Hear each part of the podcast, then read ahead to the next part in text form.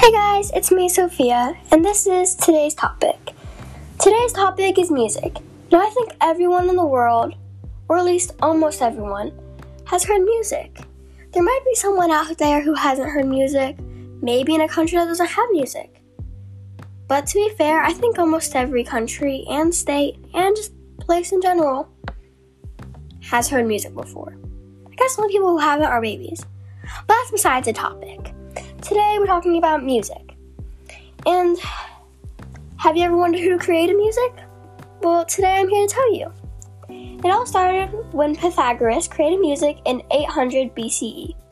And if you think about it, it wasn't even a year, just letters and numbers to make a name for what they were living in. It all happened when he heard the sound of tuning four blacksmith hammers. To him, they sounded like someone was singing.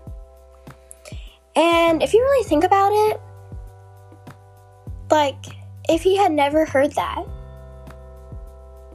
when would music have been created? Because, like, he, he, he liked the sound of hammers hitting, like, making tunes and hitting each other, that he thought, oh, this could be something that people listen to every single day.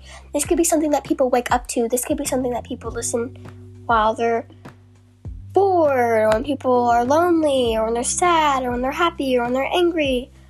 You know, every single emotion. Some people use music to calm themselves down, or something like that. And it's just crazy. what if it even wasn't called music? What would it be called?